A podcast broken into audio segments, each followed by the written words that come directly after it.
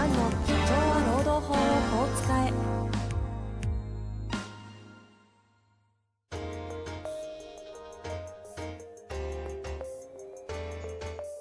法律の下で展開されるビジネスの世界。ポッドキャスト社長は労働法をこう使えば弁護士の向井蘭が経営者の立場に立って経営者が知っておくべき労働法の基礎だけでなくビジネスに関する法律の問題を分かりやすく解説します。こんにちは、遠藤和樹です。向井蘭の社長は労働法をこう使え。向井先生よろしくお願いいたします。はい、よろしくお願いします。さあ、今週も行きたいと思いますが、はい。どうですか、最近は？最近は、そうですね、あの、コロナの相談も、うんあの、まあ、減ってきたというか、ほうほう。あ、そうですか。はい。ちょちょっと、緊急事態宣言3回目がどうなるかそれでね、動きがまた。が、はい。あのちょっとこの放送段階ではちょっとわかんないんですけど、はいはいですね。ちょうどこれがね、出たぐらいの時なんで。でもまあ、やっぱり1回目より相当範囲は限定してるんで、うんうんまあ影響は、期間も短いく終わるんじゃないかなと思ってるんで、うん。はいはい。だから、まあちょっとこの放送時点でどうなってるかわかんないですけど、そんなに悲観してないですけどね。むしろ、あんまり日本で報道されてないんですけど、はい。イスラエルのニュースはよく見てて、おーあの、世界で一番、進んでますよねワク。チン接種いろいろと。はい。イスラエルは死亡者ゼロが2日続いてて、昨日までで、うんうん。もうほとんどいなくなってきてるんで、ってことは、まあ本当終わりが近づいてくるかなっていう。ワクチン効果あんじゃねえかなって感じですか？ワク。チン効果やっぱりあるなっていう。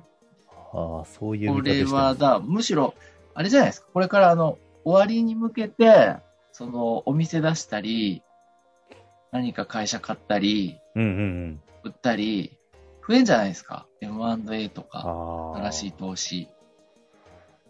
逆にでも、一方で MA マーケットの方はなんかちっちゃい案件も含めて結構動いてる印象ありますけどね。周り、あの、具体的なとこ見ても。ああ、そうらしいですね。あの、コロナの最初の頃 MA 止まりましたけど、まあむしろ今は、まあまあ案件があるっていう。買いに余裕があるところに関しては逆にあ、買ってくれてね。うん。積極的ですよね。そう今、今今だろうって感じでね。だ結構ホテルとか売りに出てるんですよね。あ結構売りに出てて、あの買うか買わないか、商談が進んでるって聞いてますね。あ、確かにね、MA 進むと HR のデューデリも必然的にくっついてくるんで、労働法的な話っていうのは必ず出てますよね。そうですね。まあ、またその辺のはい。用途、タイムリーな話はぜひはい聞かせていただきたいと思いますが、今日ははいね、質問ありますので行きたいと思います。今日はですね、これわざとですか？ホホテルですね、今日の方は。はい、はい、前振りかという感じでしたけど、はい。えーホテルの客室清掃管理者の方ですね。はい。えー48歳の方からご質問いただいております。い、つも楽しく勉強させていただいています。はい。先日、人事面談があり、耳を疑う話が出ましたのでご質問させてください。はい。え今期、これといったやってもらう仕事が今のところないと言われました。はい。現在、ラグジュアリーホテルの客室清掃に管理者として携わっております。はい。ホテルとの契約が5月末で終わります。6月以降の私の居場所が会社にない状況です。はい。本来、このホテルとの仕事は3年契約で昨年8月からスタートしました。はい。しかし、数字的に厳しく、値上げ交渉を行いましたが、見事に却下されました。はい。その結果、当社としてはこれ以上の継続は難しいと判断し、契約解除予告通知書を渡し、5月末をもってこのホテルからは撤退となります。はい。えー私は契約には関わっていない現場は問題なく業務を遂行している、ホテルからも高評価を得ている。このような状況で、なぜこのような理不尽な扱いを受けなければならないのか、腹立たしくて仕方ありません。これは退職干渉などに当たったりするのでしょうか正直この会社でこれ以上やっていくつもりはありません。ただ絶対的に自己都合ではやめたくありません。会社とどのような交渉を行っていけばよいのでしょうかかなり切羽詰まっております。よろしくお願いいたします。はい。ということで、可能な限り、あの、配信を前倒ししたいのとは思っているんですけども、そうですね。結構はい切羽詰まった質問が多いですよね。はい。という中ではあるんですが。うん、あの、僕、まあ、ちょっとやっぱり無理、無理な、私どうしても会社側なんで、ええええちょっと答えが、あの、ちょっと無理かもしれませんが、うんうんまあ独立も考えた方がいいかなと思いますけどね。うん。おー。ええ結局、同僚が仕事なくなっちゃうわけですよね。はいはい。同じように。うんうんうん。で、あの、まあ、イスラエルの例からわかる通り、間違いなく、これからワクチン接種進むと、一気にコロナ終わりに近づくってみんなわかるんですよ。うんうんで、例えば、あの、国によっては、日本とのあの行き来が自由になるとか、うん。うん。国がどんどん出てくるんですね。うんうん。で、みんな我慢してるから、旅行したい人いっぱいいるわけですよ。で、各、あの、国も、観光業、旅行業、壊滅的な打撃受けてるから、はいはい。補助金出して旅行を促進すると思うんですね。ワクチン進んでる、接種進んでる、あの、国は。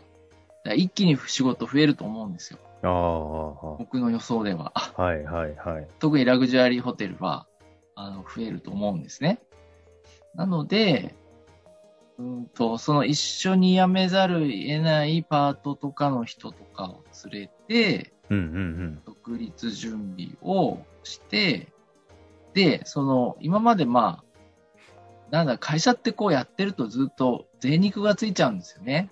うん。ああ、む無駄がってことですね。無駄がね、長くやってるとね。えだけど、あの、ゼロからやると、その、ホテル側から提示されてる条件でも採算合っちゃったりするわけじゃないですか。だってそれはそうですよね。え確かにね。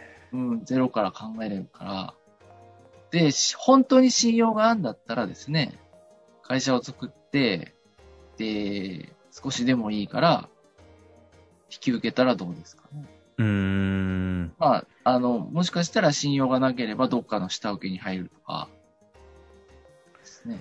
なるほどね。自己都合の退職となると、次の転職においてマイナスだとかいう発想は出ちゃうかもしれないですけど、そもそもの話で、独立ということを視野に入れれば自己都合も何もないというところにははい。まあ、考えるなかなか独立難しいとは思うんですけど、うんうんただ、一方で、チャンスかなって気はしますね。僕だったら、もう、あの、年齢も書いて記載されてますけども、ええ48歳と、はい。ね。まあ僕と同世代、ああ、これはチャンスだなと思いますね。ええだむしろ、で、で、会社としてもですね、やるなってやっぱ言えないですよ。うんうん。だって辞めてんだから自分で。お客さん取られたとは言えないよね。ああ、なるほどね。まあ、向こう側が仕事ないって言ってきてる状態もありますしね。そう。か、もしくは、まあその会社とお願いして、自分が下請けでやるんで、利益を落とすんでやらせてくれと。ああ、なるほどね。組む側に雇用ではなくて。はいまあまあこの、この会社はやってくれないと思うけど、そんな柔軟に。でも、まあね、結構、ラグジュアリーホテルは外資とかだと、あの合理的なんで、ああ。品質とお金が合ってれば、中抜きとか嫌なんですよ。あの外国人は。外資は。特に。うん、うん、うん。日本的な、こう、難重下請けみたいなの嫌がるんで、だから、やって、やらせてくれる可能性もありますけどね。うん。なるほどですね。全。然相談になってないと思うけど、いややっぱりちょっとある程度の年齢になったら独立を考えないと厳しいかなって思いますけどね。その大きな枠の視点を持った上で、ちょっとあえてこの質問の方に少しだけちょっと、まあ寄り添うというとあれですけど、そうそうね。行くと、実際、いや、だ簡単ですよ。自分から辞めないって言えばいいんだから。はい。あはは。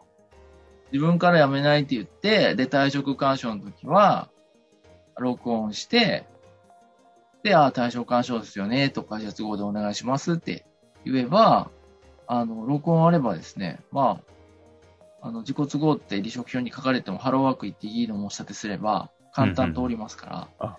なるほど。だだけ、ど、まあ、それはいいんだけど、まあ、もったいないなっていうのは僕の感想ですね。うーん。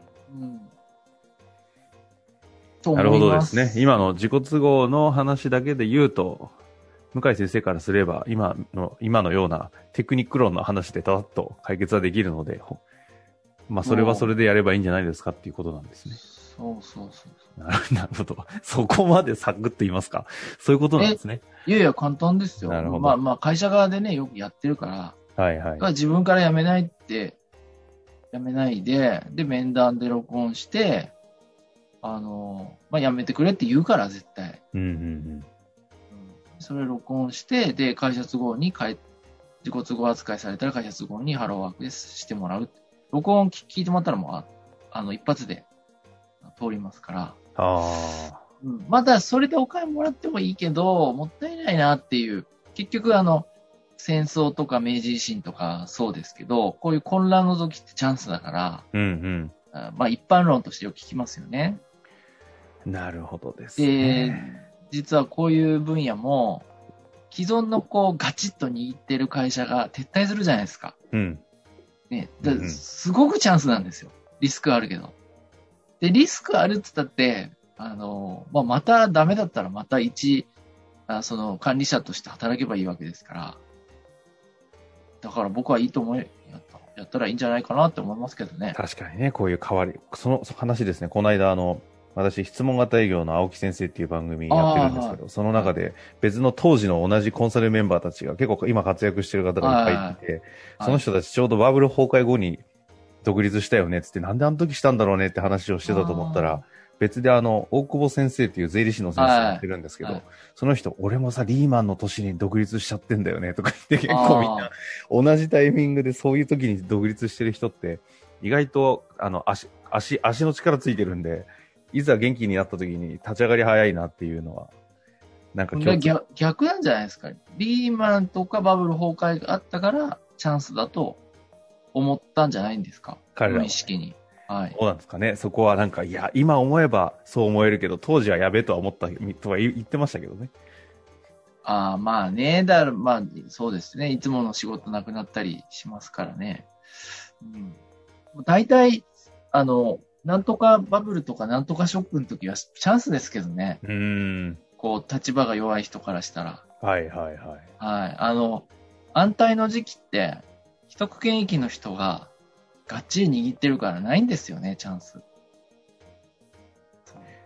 まあ、という、まあ、かなりね、今後のでっかい将来を描く上で非常に示唆と思いますけど観点でしたので、ね。ぜひ活かしていただきまして、はい。よまた何かありましたら、ぜひ質問お待ちしております。ろしくお願いします。あ、そうだ、はい最近、そういえば、向井先生、あの、一言、あの、あれ、お伝えしとこうみたいな。そうですねゆるっとやりましょうよ。